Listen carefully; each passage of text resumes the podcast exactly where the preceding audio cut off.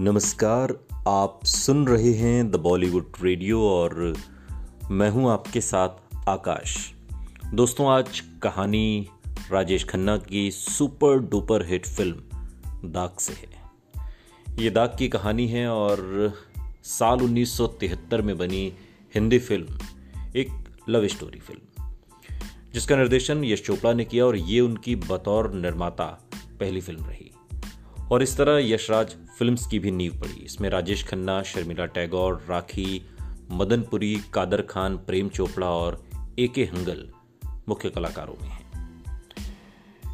146 minute की इस film की कहानी की शुरुआत होती है एक यंग लड़के सुनील कोहली से, जिसका किरदार राजेश खन्ना ने निभाया है और सुंदर सोनिया, यानी कि शर्मिला टैगोर और सुनील कोहली सोनिया को पसंद करने लगता है।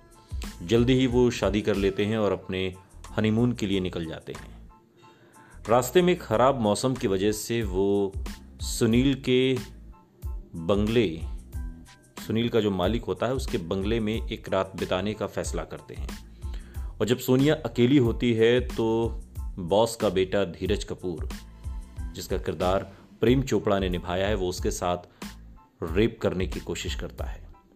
लेकिन सुनील वहाँ मौके पर पहुँच जाता है और एक जंग यहाँ से लड़ाई शुरू हो जाती है, जिसके परिणाम स्वरूप धीरज की मौत हो जाती है। सुनील को गिरफ़्तार किया जाता है और बाद में अदालत ने उसे मौत की सजा सुना दी।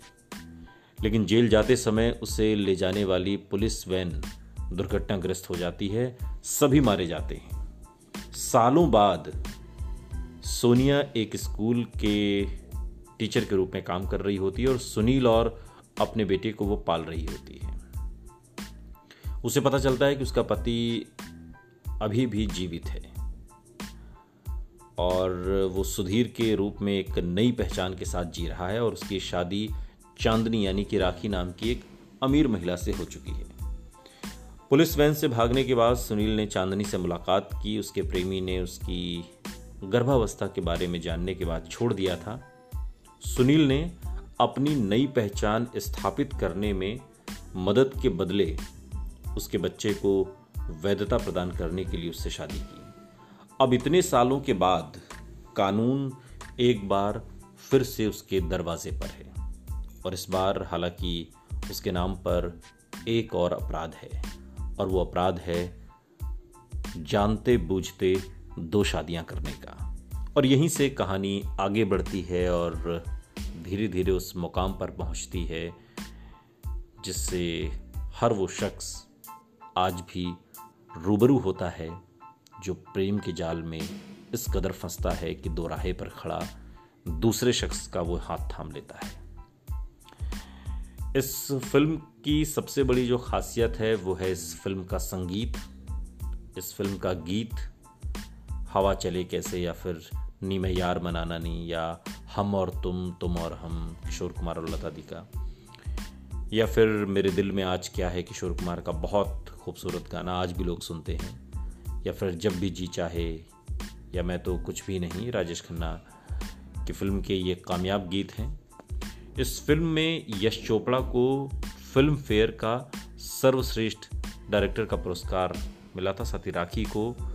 साल 1974 का फ़िल्म फेयर सर्वश्रेष्ठ सहायक अभिनेत्री का पुरस्कार मिला था।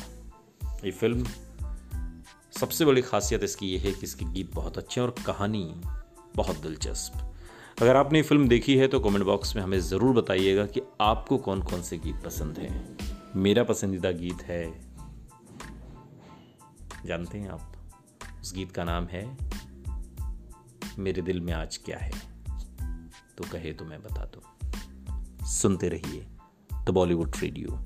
सुनता है सारा इंडिया।